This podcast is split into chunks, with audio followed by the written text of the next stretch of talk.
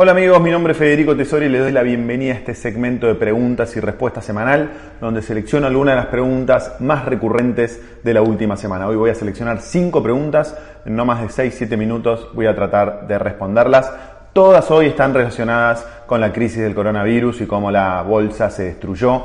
Ayer miércoles el índice Dow Jones entró oficialmente en terreno bajista. Cada vez que la bolsa de Estados Unidos baja más que un 20%, se dice que entra en terreno bajista. Así que ayer fue un día, importante para los mercados porque luego de 11 años de que de, un mercado alcista, eh, eh, el mercado entra en una faceta eh, de decrecimiento, donde los precios bajan. Por supuesto, nadie sabe cuánto puede durar, si puede ser unos días, puede ser unas semanas o puede ser años.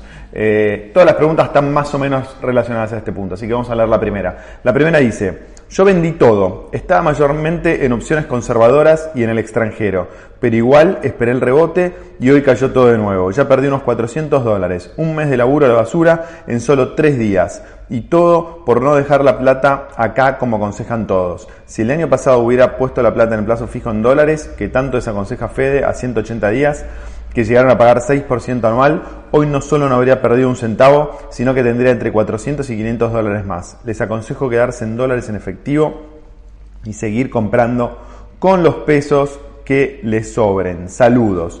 Bueno, seleccioné esta pregunta porque es un resumen perfecto del error más común que cometen los inversores que están comenzando cuando empiezan a armar su portafolio. Y el error más común es comprar caro y vender barato.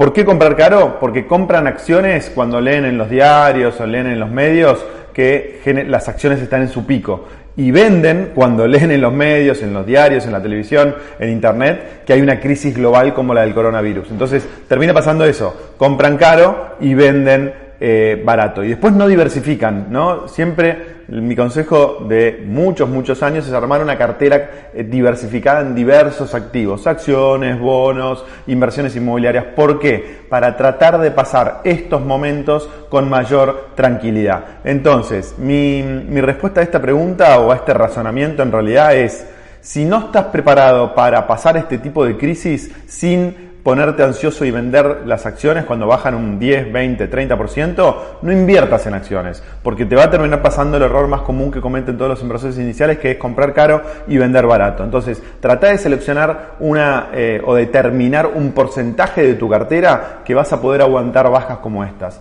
¿Por qué? Porque a largo plazo la bolsa sube. Eh, el gráfico, en el, en el gráfico del FED Show anterior, del 118, está muy claro.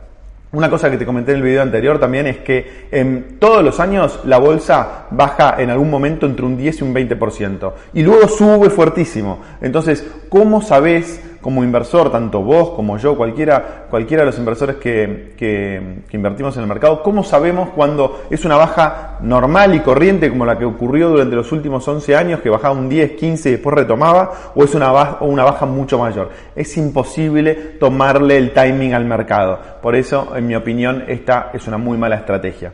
Vamos a la segunda pregunta. Santiago dice, vamos Fede, muchas gracias por el contenido, siempre calidad y al hueso. Me queda una intriga. ¿Por qué tenés solo el 10 o 15% de tu patrimonio en acciones y vos mismo decís que en el largo plazo te rendirá un casi insuperable 11% anual? Bueno, es una muy buena pregunta. La realidad es que cómo, determin cómo armás tu cartera, cómo dividís tu cartera en los, diversos activos, es, una de las decisiones más importantes que tiene que tomar un inversor a largo plazo y es muy personal. Es decir, yo tengo mi cartera distribuida de una determinada manera, vos podés tener tu eh, distribución ideal y tu vecino puede tener otra distribución ideal. Por supuesto hay parámetros, hay, hay, hay, hay, hay cosas que tenés que tomar en cuenta pero respondiendo a la pregunta de Santiago, ¿por qué yo tengo entre un 10 y un 15% que es relativamente conservador?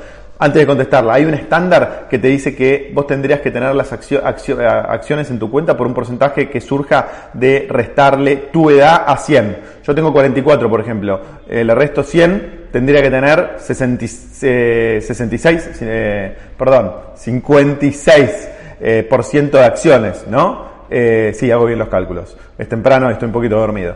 56% eh, de acciones y tengo solamente el 15%. Bueno, ¿por qué pasa eso? Tres razones principales. La primera es que soy muy conservador. Yo nací eh, y crecí, mejor dicho, en el seno de una familia que vivió muchos problemas financieros, muchas subes, muchas bajas, muchos subes, muchas bajas y viví en carne propia lo que es el, lo que es el efecto de las crisis económicas. Cuando uno pierde dinero, la familia sufre.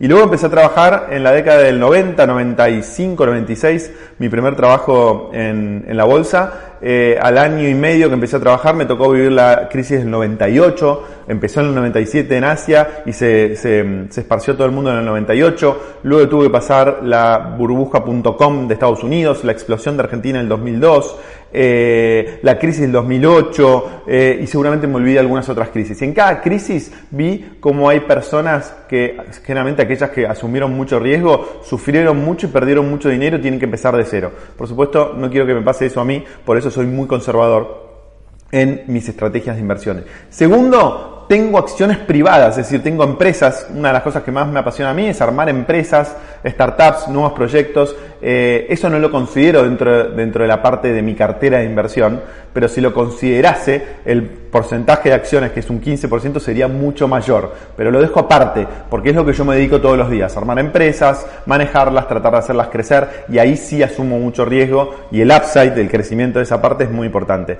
Y lo último es que me apasiona el mundo de las inversiones inmobiliarias comerciales. Creo que es la inversión en el mundo que tiene la mejor ecuación riesgo-retorno, es decir, por cada unidad de riesgo tiene mayor retorno.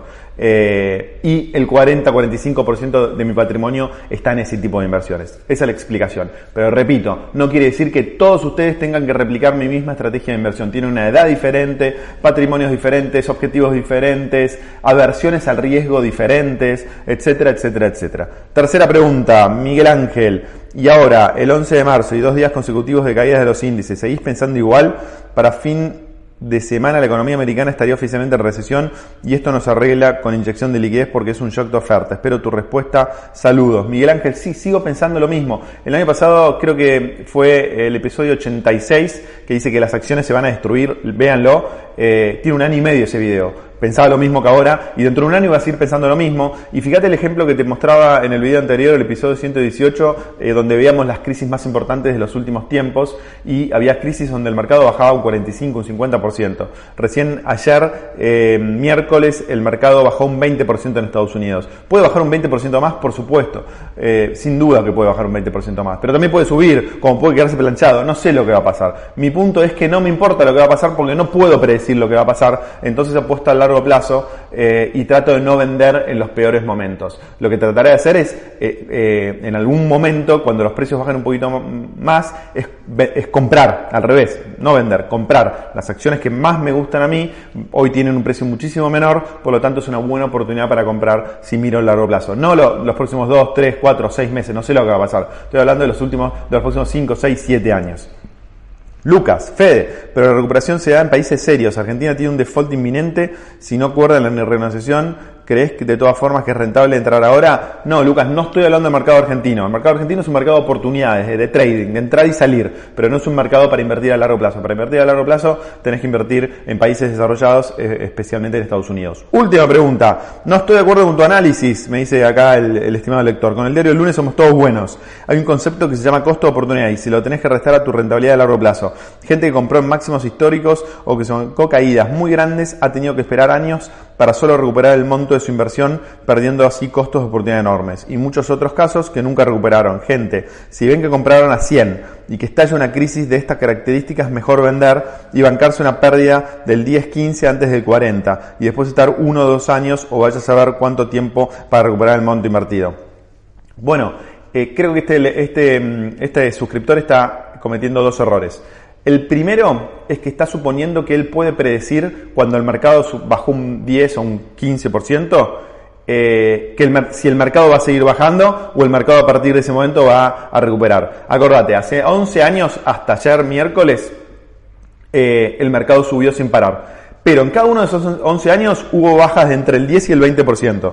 Ahora, después de esa baja del 10 y el 20%, hubo recuperaciones enormes de tal forma de tener un retorno de por arriba del 11% anual eh, estos últimos eh, 11 años. Entonces, ¿cómo hacías para determinar si luego de esa baja el mercado seguía bajando o el mercado iba a subir? Es imposible así le digo, con el diario del lunes sabes que siguió bajando y después del 10-15% terminó bajando al 20%. Ahora, ¿qué puede pasar mañana? No lo sé. Entonces es imposible tomar como una premisa válida ese, ese primer aspecto que mencionas. Y el segundo aspecto estás, mencionando, estás suponiendo que los inversores compran en el máximo. Y esto no generalmente pasa. Uno de mis consejos muy viejos es tratar de comprar en forma escalonada, en forma gradual. ¿Para qué? Para que justamente eh, promediar precios. Nunca vas a entrar al precio mayor, pero tampoco vas a entrar al precio menor. Promedias precios.